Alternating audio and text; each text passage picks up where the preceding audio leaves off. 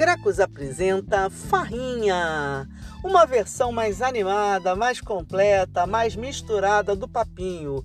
Aqui no Farrinha a gente recebe convidadas, convidados, convidados para falar sobre os mais diversos temas. Então, vamos farrear, minha gente!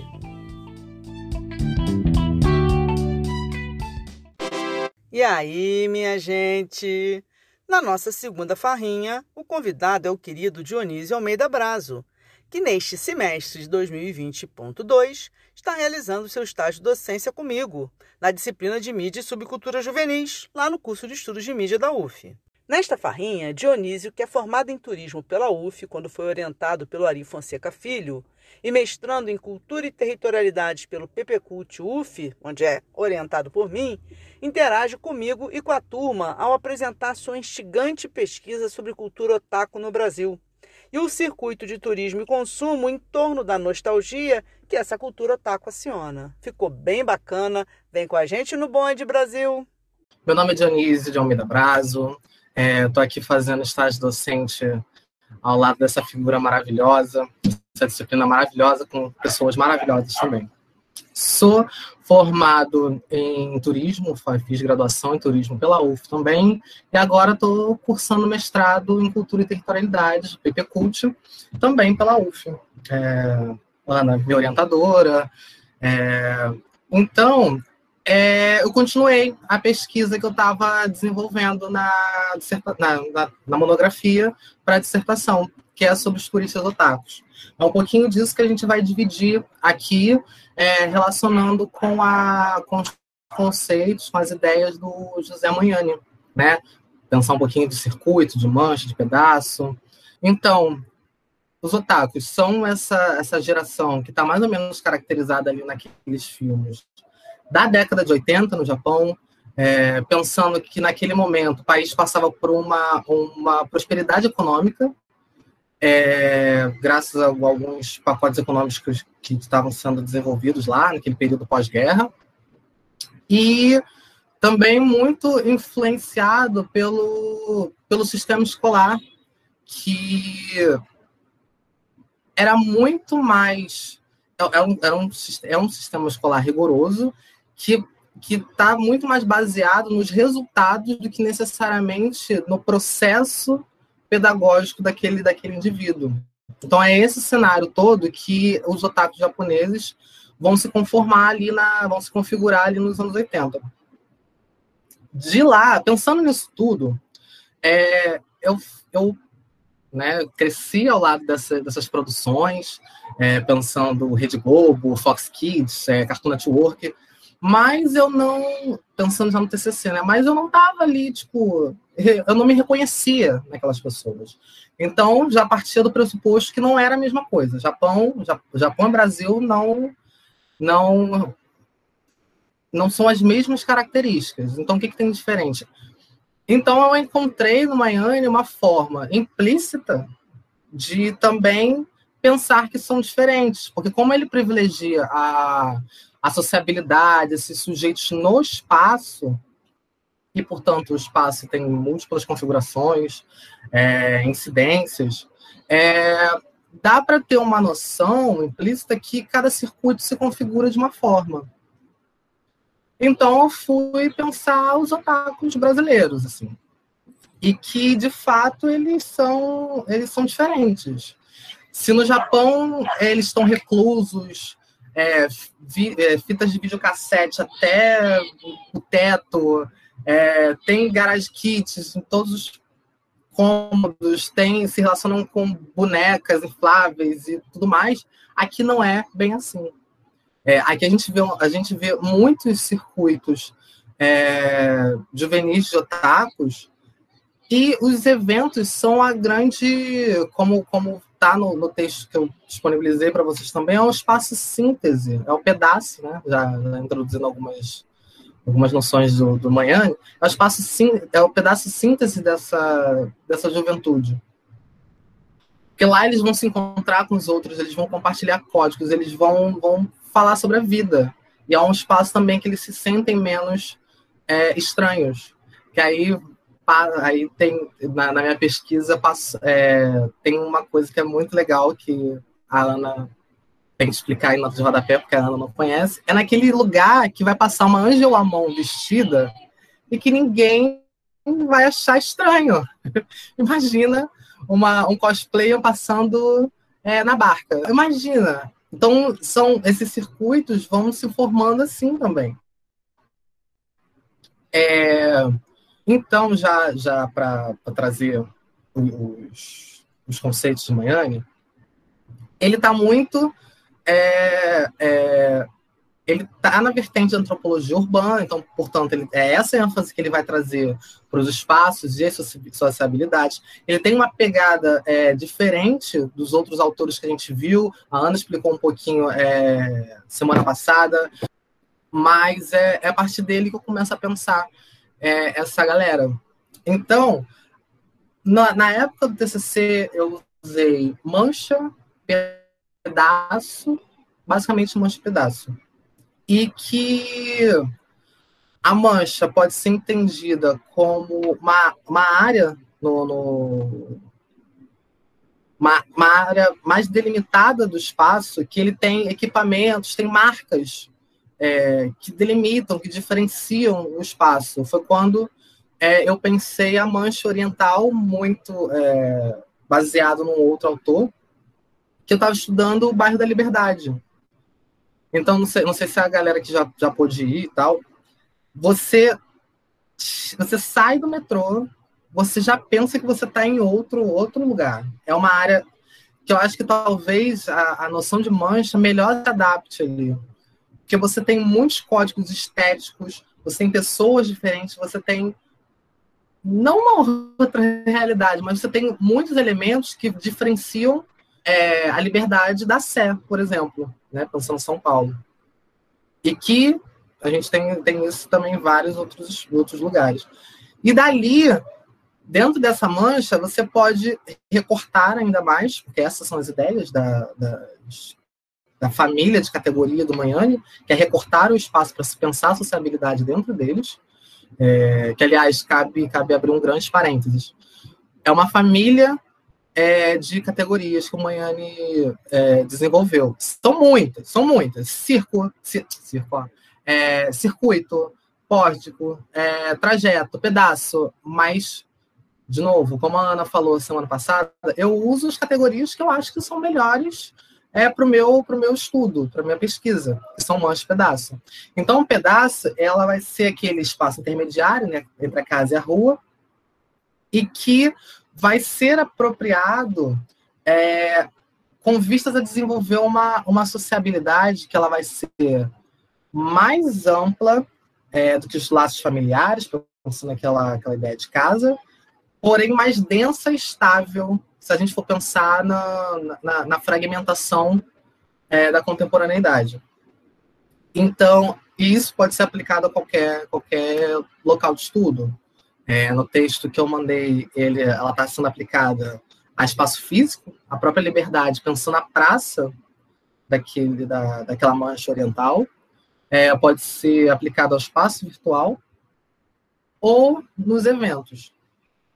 Então, é muito nítido que nesse pedaço, é o pedaço deles, né? Eles se sentem bem ali não só para desenvolver suas formas de sociabilidade, compartilhar gostos, mas também esteticamente você vê uma maior liberdade. Porque, de novo, é lá que que vai ter uma Angela Amon andando, é lá que eles vão poder se vestir de cosplay. Então, é um lugar que eles encontram... É um lugar onde eles encontram os pares e conseguem ser melhor aceitos, se a gente for pensar assim. Uma sugestão que eu acho, que antes de você seguir, se você concordar, era você falar um pouco sobre a própria questão do que é ser otaku, a origem do tempo, que realmente muita gente não sabe, entendeu? Que é fazer um pouquinho aquilo que você faz no seu capítulo 1, que você faz no seu trabalho, falar um livro do Etienne Barral, você podia falar um pouco disso, historicizar um pouco mais. Ótimo, Ana, porque a identidade otaku ela vai se criar justamente com a relação com esses produtos da cultura pop, né? Então, vai ser aquela galera que vai se relacionar com o mangá, história em quadrinhos, o anime, a animação. Tudo desenho, tudo histórias em quadrinhos. Mas é justamente isso, né? Vai ser o fator distintivo da identidade desses jovens. Para o seu bem e para o seu mal. Ao mesmo tempo que ele vai ser um elemento de agrupamento, ele vai conhecer outras pessoas que compartilham os mesmos gostos, vai ser, por exemplo, aquela galera que vai sofrer bullying na escola, porque ninguém vai entender o que é mangá, o que é o que for, assim. Mas são esses jovens que se relacionam com quadrinhos e com animação japonesa, que são termos... São termos que apareceram no pós-guerra, muito influenciado pelos Estados Unidos, no território japonês, principalmente o anime, que vem de animation, pelo jeito que os japoneses falam, e é uma forma contraída e pelo jeito que eles falam, então ficou anime. Mas é uma cultura de massa, tem milhões de coisas envolvidas, tem música, tem... escultura, tem escultura para desenhar, para produzir, então tem muita coisa envolvendo isso. E que é a partir dessa relação que vai surgir práticas inúmeras, vai surgir o turismo envolvendo isso. Então, os animes a criação dessas animações vai ter paisagens reais, então isso vai acabar influenciando no deslocamento, na vontade, no imaginário dessas pessoas em irem para o Japão, que a cultura pop ela tem um poder de penetração, né? Muito grande. Ela tem que conseguir fazer com que essas pessoas tenham uma identificação com isso. Então, não é à toa que eles vão ser super especializados nessa cultura. Você não vai ter só as pessoas que veem anime. Você vai ter as pessoas que veem anime, que veem pela internet, que sabem o nome dos dubladores, sabem diferenciar o Charles Emanuel do Wendell. Então, você vai ter pessoas que cada vez mais vão saber sobre isso. Coisa que a gente já tinha falado, né, semana passada, que vai ser a lógica do grupo. Nem todo mundo pode saber tudo. A lógica também da ordem do discurso, né? Então, vai ser desse jeito que vai se criando essa identidade, que foi, no Brasil, muito influenciado pela rede de televisão. Década de 80, a gente estava tendo a Rede Manchete, a TV Manchete, que foi...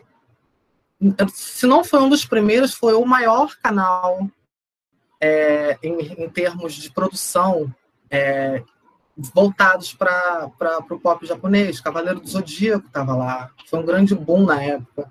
Depois, na década seguinte, se a Rede Manchete foi responsável pela criação, pelo surgimento dessa juventude, na década seguinte a gente tem a consolidação com um bom anime que você botava em qualquer canal. Você tinha produção japonesa na Globo, você tinha na Rede TV, você tinha na Bandeirantes, você tinha na SBT, você tinha no Cartoon, você tinha na Fox Kids, Jetix, você tinha em todos os canais isso. Então foi o momento que mais jovens acessaram esses produtos. E dali foi uma enxurrada. Você, de novo, naquela época que o dólar estava a R$1, cara, toda loja de R$1,99 você tinha bonequinho, mesmo que bizarramente pintado. Você tinha bonequinho do Digimon. Eu tenho um monte ainda guardado pela metade aqui. Então você tinha muito essa presença desses produtos aqui, que formaram, hoje eu entendo, né, dessa forma, que formaram esses jovens. E que atualmente esses jovens continuam se relacionando com isso, sendo capazes, inclusive, de guiarem as vidas deles em relação a isso. Então você vai ter jovens que quer ser mangaká, escritor de quadrinhos. Você tem gente que se especializou em uma área, por exemplo, a gestão da qualidade, mas que utiliza autores e preceitos japoneses. Você tem eu, que estudo isso por causa da minha relação. Então, você vai ter, atualmente, várias formas de se relacionar com isso, muito mais do que antigamente. Deu para dar um panorama, assim, legal? Deu. Bora. Só falta, eu acho, que explicar o termo otaku e falar do livro do Etienne Barral. Otaku é um termo utilizado... o significado dele são pessoas... Foi feito para designar pessoas que vivem reclusas e que deliberadamente se afastam dos contatos sociais. Porque a palavra, originalmente, quer dizer casulo. É cocum, é casulo. É o mesmo sentido. Então, se passou a usar essa palavra para designar o casulo e designar, por exemplo, relações não muito próximas que as pessoas em ambientes urbanos passavam a ter. Então, por exemplo, a pessoa que só se relacionava no ambiente urbano, indo na padaria, indo lá, passou a designar essa ideia do otaku, tá? Então, a palavra originalmente está ligada a isso. Você viver uma vida mais encapsulada, com relações, né, muito, muito curtas, um pouco íntimas, com os demais que te circundam, ok? Todo mundo entendeu? Ao contrário, por exemplo, numa volta ao Zímio, aquele texto original que está lá no papinho do Zímio, a metrópole, a vida mental, ao contrário, na vida no interior, em que você vai na padaria e ali a pessoa já sabe sua vida toda, pergunta da sua mãe, fala das coisas, numa cidade grande, a sua relação com o comércio, por exemplo, é de anonimato. Você chega, compra coisa e vai embora. A não ser que vocês entenderam, que estabeleça uma relação tipicamente de interior em algum lugar. Mas fora isso, nos grandes centros urbanos, as relações são mais automáticas. Certo? Todo mundo entendeu? Então, dessa expressão que no Japão designa exatamente essa atitude encapsuladora, isso passou aí sim, vou voltar ao Dionísio, vou voltar a palavra para ele, a designar um comportamento juvenil, de um extrato juvenil, por correspondência.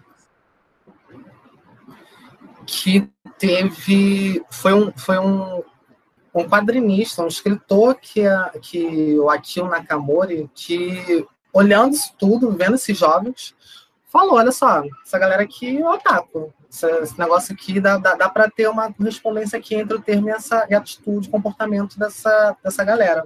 Ao longo do processo, né, otaku é uma palavra, como a Ana já cansa de falar, a gente pode pegar também emprestado de Bourdieu, otaku é apenas uma palavra. Várias estratégias discursivas foram sendo criadas para não só tirar o estigma desses jovens, mas também em busca de tirar a pejorativação do termo, positivá-la. Então, passou a atribuir o otaquismo a qualquer tipo de coleção, de vício. Então, você vai ter otaku de novela, a Ana, por exemplo, você vai ter otaku de golfe, você vai ter otaku de N coisas que não relacionadas à cultura pop japonesa. O que no Ocidente, aqui no Brasil, Espanha, Estados Unidos, ficou muito relacionado a ser só... ficou relacionado como um sinônimo de fã da cultura pop japonesa. Acho que agora ficou bem legal, que eu acho que agora ampliou, entendeu? Para chegar no que você estuda. Então, otaku vem dessa origem. O Etienne Barral escreve um livro pioneiro sobre um tipo de comportamento que o Japão classificava como otaku, que eram os jovens que estudavam, saíam da vida universitária, eram jovens de ponta, né, no estudo, e depois se recusavam a entrar na vida adulta, só se relacionavam com bonecos ou com bonecas, não se recusavam, ok? E aí ele tá estudando um aspecto radical e ele vai inclusive falar do episódio do gás sarin. Você tem um episódio no metrô do Japão e que é também relacionado à questão otaku. Então, isso acabou gerando, primeiro, um uso. Então, você tem o uso original da palavra para tentar descrever um comportamento geracional, né, japonês, de um nicho. Depois você tem uma mudança dessa palavra próprio estigma, que é isso que o Dionísio falou, que é um termo. Depois esse termo se amplia, passa a ser pensado em vários sentidos, desde o sentido pejorativo, não é isso? Tem gente que vai falar, ah, fulano é otaku. Meus irmãos me chamam de otaku pejorativamente, quando eles querem implicar.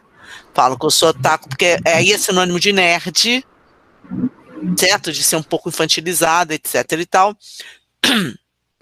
Ao mesmo tempo vai ter isso que o Dionísio falou, né, de você ter essa ideia do otaku como um colecionador, como alguém que mantém uma relação lúdica com o consumo, e tem um outro nicho que vai entender o otaku como esse tipo de consumidor de produtos japoneses, principalmente anime e mangá, que é isso que o Dionísio estuda. Só para fechar aqui um pouco, tá? Mas é legal para vocês terem o painel, tá? Tinha uma comunidade no falecido Orkut que era Otaku Usa Mochila. Eu fazia parte, tá? Segue aí, por favor. E a partir disso tudo, assim, recapitulando um pouquinho, é que você percebe que não é a mesma coisa, né, do Japão e do Brasil, que foi quando eu resolvi pesquisar essa galera. Pergunta, Alex. Dionísio, com relação, por exemplo, à questão da territorialidade, então a gente tem, pelo que eu entendi, a questão do conceito de otaku ressignificado, principalmente enquanto uma ação de um grupo social aqui no Brasil que se difere do Japão, né? A grosso modo é isso, né? Então, como é que se dá a relação do território a qual esse grupo se identifica? Porque o que eu percebi, apesar de a gente falar, e do texto falar da questão da pós-modernidade, da fluidez da sociedade, da juventude, eu percebo que há, às vezes, uma fixação, um território fixo, sabe? E no texto ele falou sobre uma coisa interessante, que é o DDR e o Pump, que eram aquelas máquinas de dança.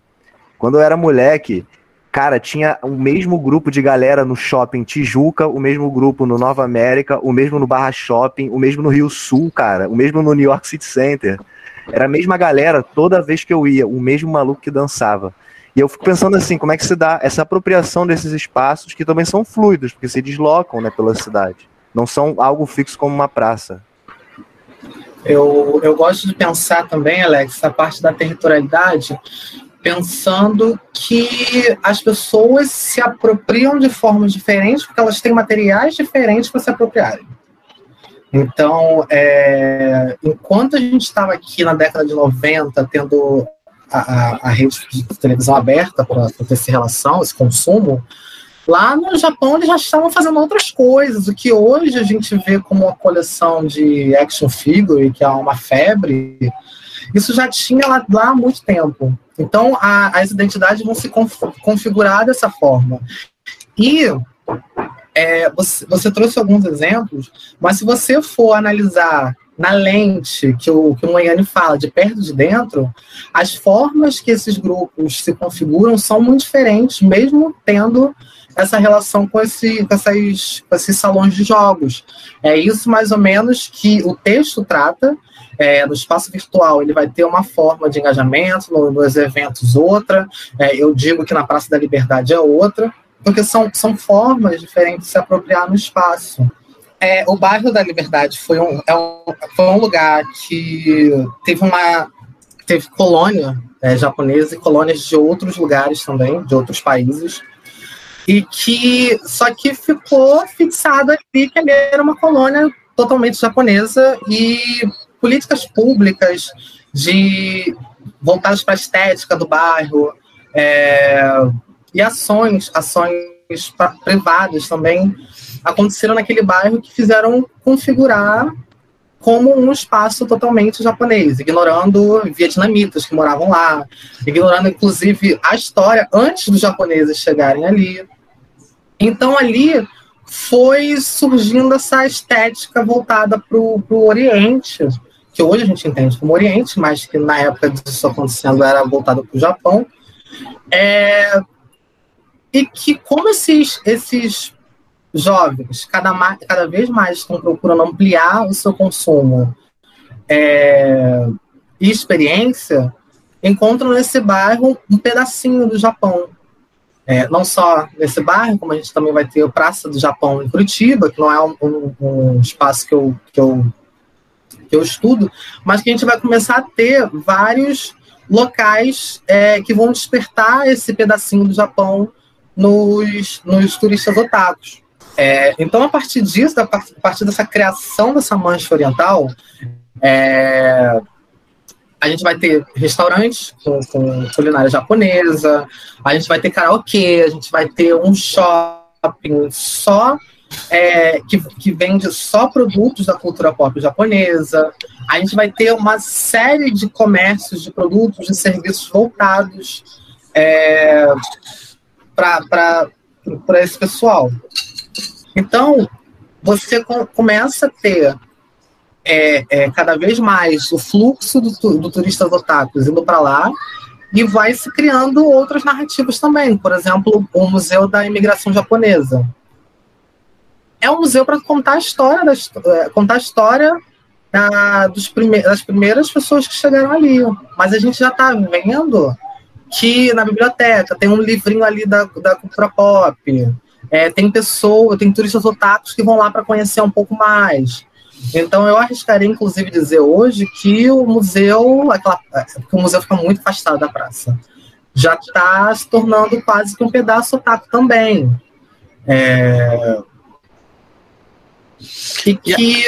E aí o museu, os bares, o shopping vão formando o circuito otaku.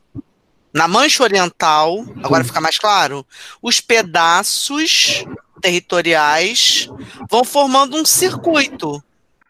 Então, esses jovens já estão um pouquinho mais velhos hoje, né? Então eles trabalham, eles querem consumir mais, e o turismo otaku é uma forma de consumo, não só na liberdade, mas também no Japão. Eu utilizo o termo turismo otaku só porque são otakus se movimentando, se deslocando para ter contato com a cultura pop. E no Japão, que inclusive é uma forma de diferenciar, né, outros tipos de turistas. E no Japão é muito legal que lá a gente tem os cenários que são divulgados no anime, no mangá e tudo mais. E que como isso se torna uma coisa muito, muito importante para eles. A gente tem uma cidade, que agora não vou lembrar o nome, que serviu de base para o Yuri On Ice, não sei se vocês conhecem, que é um anime de patinação no gelo. Cara, a menina falou que ficou louca indo para lá, gostou muito, e a cidade, ela já entendeu, ela entendeu a potencialidade de usar o anime como forma de engajar o turismo naquela cidade. E você chega no trem, tem um senhorzinho que vende, que te dá um guia da cidade para conhecer os lugares, de tudo relacionado a Yuri On Ice. Então, lá a gente vê uma profissionalização maior, inclusive, do turismo voltado para as produções japonesas. Eles deixam presentes, assim. Interessantíssimo isso. Ritualizar o território, né? Com uma certa efemeridade, você quer deixar sua presença lá. Continua, por favor. É essa ideia, tipo, deixam fotografias que estiveram ali naquele lugar, deixam um desenho que fizeram relacionado àquela produção naquele lugar. Então eles vão fazendo isso mesmo, vão tendo um ritual ali. E isso estabelece conexões, né? Você acaba se sentindo parte daquilo, tem um pedacinho de você ali. E você leva também um pedacinho daquilo ali, um fundo de souvenir, um fundo de qualquer coisa. Eu não entendo a liberdade como um espaço síntese, não. Porque eu não sei se você já foi, em evento, um Anime Friends da vida, até Rei Matsuri também serve. Mas o que a gente encontra dentro desses eventos não pode ser comparado ao que a gente vê na liberdade. Cara, pensando no Zimmel que a Ana trouxe, sabe quando ele fala daquela intensificação dos estímulos nervosos? Cara, dentro desses eventos que você tem isso.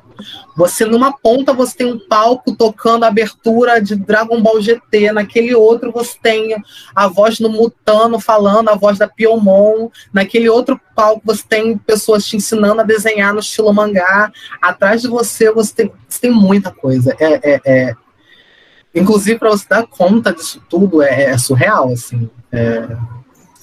Por isso que eu entendo que o autor chama isso de espaço-síntese, porque ali você pode ter uma imersão muito grande no entorno dessas produções que na liberdade você não tem. A liberdade você vai ter quando tem eventos, pensando que lá não tem eventos voltados para os otakus, tem eventos da cultura japonesa no sentido ampliado, assim também como eu acho que a internet, o virtual, o digital, não pode ser entendido também como espaço síntese. Acho que é um espaço de imersão, um espaço de ampliação das formas que você pode se relacionar, mas não como síntese. Uma característica que eu vejo muito nos otakus é esse consumo voltado para a infantilidade e tal, que se encaixa bem nos otakus, né? Se você for pensar que os otakus japoneses eram aquelas pessoas que meio que se recusavam a entrar no mundo adulto. E, pegando o gancho, eu concordo com o Vitor Elias e discordo com o Alex, porque Dragon Ball GT é a melhor abertura, sim, porque ele traz uma pegada muito emocional que está ligado com esses jovens. E pegando esse gancho desse consumo emocional, de coisas nostálgicas, os eventos eles se baseiam muito nisso. É evidente que a indústria do mangá e do anime elas não pararam. Pararam durante um tempo por causa da pandemia, mas logo voltou. Mas esses eventos são muito costurados, construídos com base nessas produções clássicas. Então, você vai encontrar muita coisa de Inuyasha, você vai encontrar muita coisa de Naruto, você vai encontrar muita coisa de Dragon Ball. Quer falar um pouco sobre essa questão da nostalgia, de como você acha que isso está ligado a... Qual é a sua hipótese, inclusive? Pensando nisso tudo, que tem esse consumo emocional de produções antigas, entendidas como clássicas pelos fãs, eu lanço uma hipótese que está acontecendo alguma coisa nesse tempo doido que a gente está vivendo agora. Pode ser a pandemia, pode ser incluída nisso, mas está acontecendo muita coisa doida, transformações muito duras na vida desses otakus, desses jovens, que fazem com que eles voltem o consumo para essas produções. Porque eu me pergunto, por que Sakura e não Nanatsu? Por quê? Eu fico me perguntando isso. Por que tem essa preferência de coisas que já passaram, que inclusive alguns vão ficar revendo, ou se não vão rever, vão procurar coisas envolvendo eles. Por exemplo, se o anime não basta, se eu não aguento mais ver Digimon Adventure, eu vou pro Japão ver a bola do estúdio de televisão que criou o Digimon, porque só o anime não me basta. Então é um pouco assim que eu levanto a hipótese, pensando que a nostalgia ela é um elemento de continuidade da identidade frente a transformações da vida, que eu digo, podemos pensar fase adolescente, jovem para fase adulta, com todas aquelas exigências que essa fase pede da gente, mas também num sentido mais ampliado, assim, a gente pensando no Brasil. É o neoliberalismo que está muito duro, é a falta de perspectiva, é a falta de emprego, isso tudo faz com que a gente volte nosso consumo, volte nossas ideias, nossos valores para um lugar mais conhecido. A nostalgia tem muito essa ideia, né? Esse retorno à casa, em algum momento histórico foi entendido como doença, inclusive. A nostalgia foi entendida, era uma patologia, era uma doença para coisas que hoje a gente entende como depressão, suicídio, mais alguma coisa, mas essas tristezas profundas. E que, ao entender que não era isso, hoje ela é muito mais entendida como uma emoção, como uma emoção histórica que o autor vai chamar. E que como uma emoção, eu posso voltar o meu consumo para aquilo, que vai ter reverberação amplas, assim. Vai ter impacto na roupa dos otakus, então vai ter impacto na camisa do Goku que eu estou usando, vai ter impacto na estética como um todo. Eu vou olhar para essas produções e ver valores que eu acredito que nesse mundo falte e que fazem sentido. Então são valores, estética, que vão conduzir também a vida desses otakus. Coloca sua questão, Clarinha. Eu ia perguntar para o Dionísio se ele considera as animações em filme japonês também como junto dessa cultura, se você chegou a mencionar ou falar na sua tese.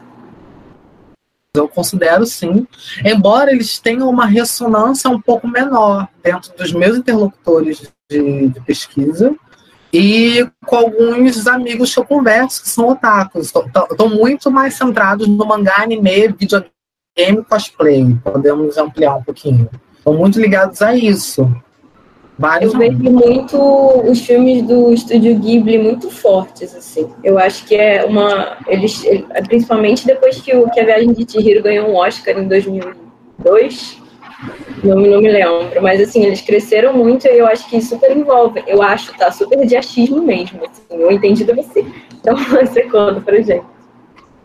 Sim, Clara, Cara, o Estúdio Ghibli é maravilhoso. No começo da pandemia, abrindo parênteses, no começo da pandemia eu fiz maratona de Estúdio Ghibli. Porque Estudo de quê, gente? Eu acho Ghibli. O Estúdio Ghibli tem uma característica muito marcante, não só esteticamente, mas como um pesquisador falou, é um estúdio que sabe mexer e comunicar muito com o silêncio. A Viagem de Chihiro vai ser assim, o Castelo Voador vai ser assim. Trilhas sonoras, gente, que são aquelas trilhas sonoras? Não é, cara. A presença nostálgica nesses filmes, e também o silêncio fala muita coisa.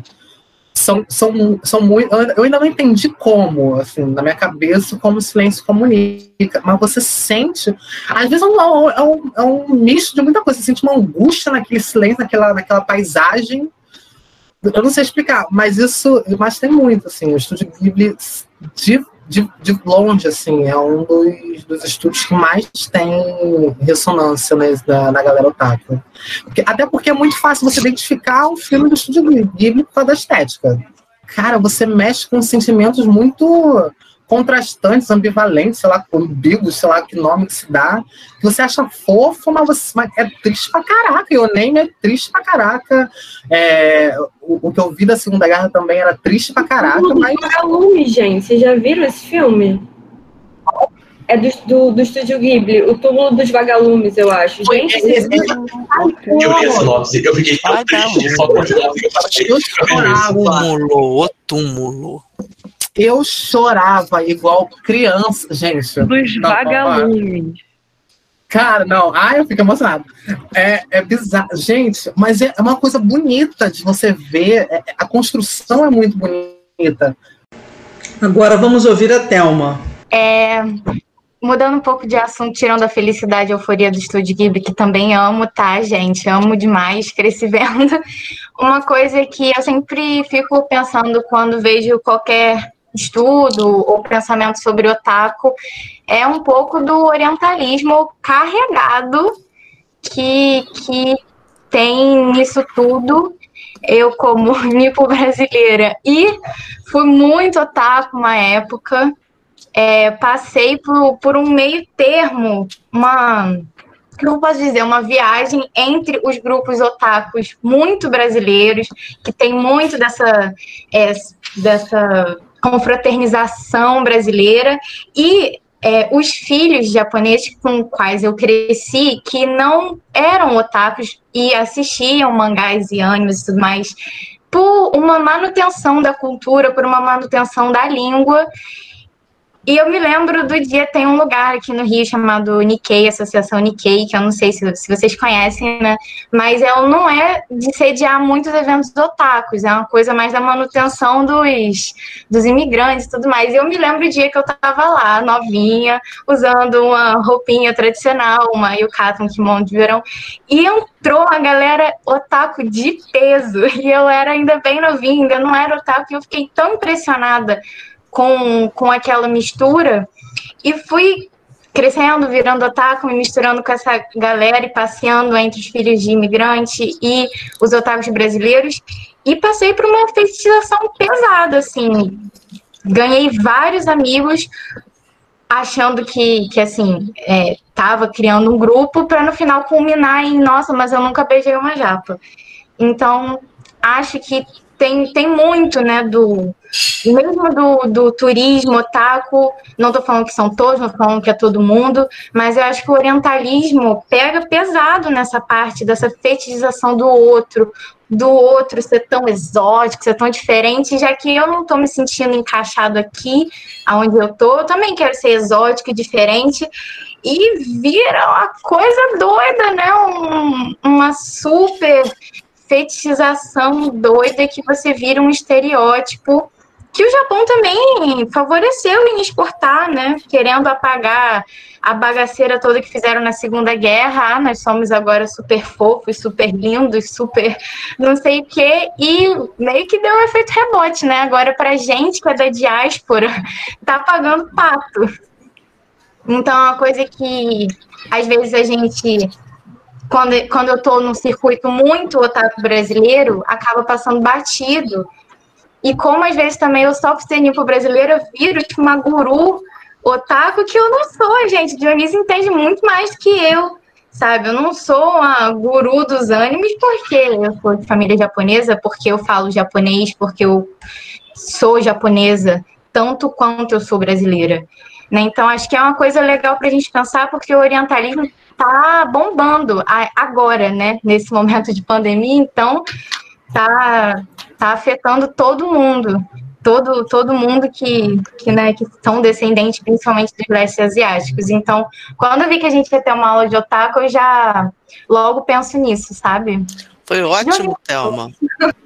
Esse orientalismo, pelo menos nas produções bibliográficas que eu tenho, ela não é problematizada. Tem que levantar mais essa questão, assim, porque a gente que é da diáspora sofreu muito na pandemia, mas vem sofrendo desde antes, e a cultura otaku reforçou muito isso, né? Assim, quantas vezes eu não pude sair com alguma roupa que eu gostava, porque eu virava a personagem do anime meio erótico, etc e tal. Eu de verdade não tinha parado para pensar nisso, né? Como a fetichização ela é tão dura que não só os grandes fetiches, mas também como dentro desses grupos também existe isso, né? Sim, é uma questão importante que a Thelma está falando. Quer dizer, como vivenciar uma experiência otaku brasileira, mas quando você não tem o fenótipo, te coloca no lugar do fetiche. Eu pensei agora, eu continuo pensando com o que a Thelma falou, né? Que ela veio aqui, explodiu minha cabeça e agora fechou o áudio. Vai ser isso. Aí eu estava lendo aqui o chat e pensei numa coisa. A fala dela vai um pouco contra uma coisa que apareceu, que eu acho que eu não botei na dissertação,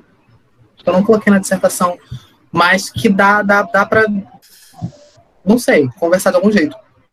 Que eu olho muito para as produções antigas. Né? Teve um menino que ele me deu uma entrevista, que ele falou que ele, ao contrário do que a Thelma falou, tipo, ele aprendeu a respeitar a diferença por causa dos animes.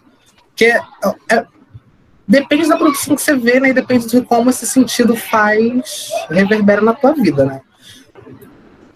E aí, gente? Querem comentar alguma coisa em cima do que o Dionísio falou? Retoma, Clarinha, por favor. Eu acho que isso pode ser um... Eu não sei, tá? Mas eu acho que ele pode ser um ponto fora da curva, assim, especificamente. Pode estar errado também.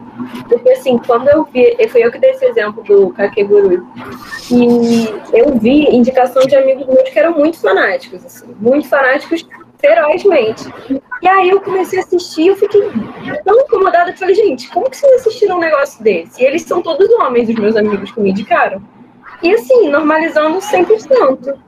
E para eles, aquilo ali, quando não tem, eles, na verdade, acham estranho, entendeu? Eles falam... Tem gente que fala que falta alguma coisa e critica quando novos personagens são criados sem alguma coisa. E tem anime também que faz piada quando o personagem tem menos peito ou menos tudo. É uma coisa que eu fico assim... E se isso é dentro do anime, rola isso, como a Thelma colocou, fora, então, para pessoas... É tudo uma... Eu acho que... Ah, sei lá, eu não sei nem onde chegar com essa fala. Vou terminar aqui. Eu acho que tem um pouquinho de geracional aí, também com que olhos você via, né? Se você pensar, sei lá, Yu Yu Hakusho, cara, você tem um monte de problema em Yu Yu Hakusho que você não via quando você era criança, porque você era criança. Hoje em dia a gente entende, igual foi com Curso na Vida Doidado, que hoje você entende melhor. Thelma, tem outra observação para fazer aí. Não, eu só botei no chat que às vezes a gente sente muita diferença nos animes que visam exportação, que visam bombar nos Estados Unidos, e animes que são menores ou feitos para o mercado interno, nessas questões da representação da mulher ou de outras coisas como os homens que são afeminados, ou um casal que flerta, mas não vai, que vai, não vai, tipo o da Sakura, né? Acho que faz diferença, porque aqui no Ocidente bomba as meninas peitudas e que a piada é o cara apertar o peito dela, não sei o quê. Mas no Japão também tem o seu nicho, é óbvio. Não é à toa, eles não iam fazer se não fosse assim, rentável para eles. Mas eu acho que tem uma gama maior de opções, enquanto aqui no Ocidente chega muito essa parte do... Principalmente da mulher, né? Mas tem outras questões também. Aí eu acho que impacta também em como os otakus absorvem ou não esse tipo de estereótipos a partir dos animes. Minha gente, vamos falar aqui uma coisa importante. Agora deixa eu falar, agora falando sério, tá? Sabe que uma coisa que eu tenho achado legal aqui? De vocês verem que, primeiro, vocês podem ter uma diversidade de tema. Eu queria que vocês pensassem nisso. E o tema é de vocês. Não é do orientador, da orientadora. E uma coisa que eu achei legal aqui, e é isso que eu também acho importante, que essa matéria tem sido de uma troca muito legal, tá? Vamos bater palma para Dionísio, que fez a aula boa hoje. Maravilhoso, eu adorei. Azul. Nós vamos convidar todo mundo. Aprendi muito. Vamos convidar todo mundo para defesa dele, tá? Por favor, deve... por favor. Ah, vai assistir todo mundo essa defesa, vai ser riqueza, vai ser plenário lotado. Nada, ok? Olha o pânico do garoto, tá? É isso. Agora vocês podem dar aquele boa noite de final falando, porque eu tô gostando de botar isso no Farrinha, pode terminar falando, tá? Boa noite! Boa noite, pessoal! Boa noite! Boa noite! Boa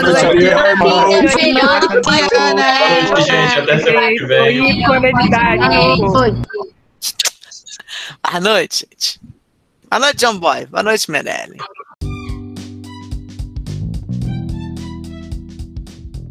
Com essa cacofonia de despedida, encerramos nossa Farrinha Episódio 2. Espero que vocês tenham gostado.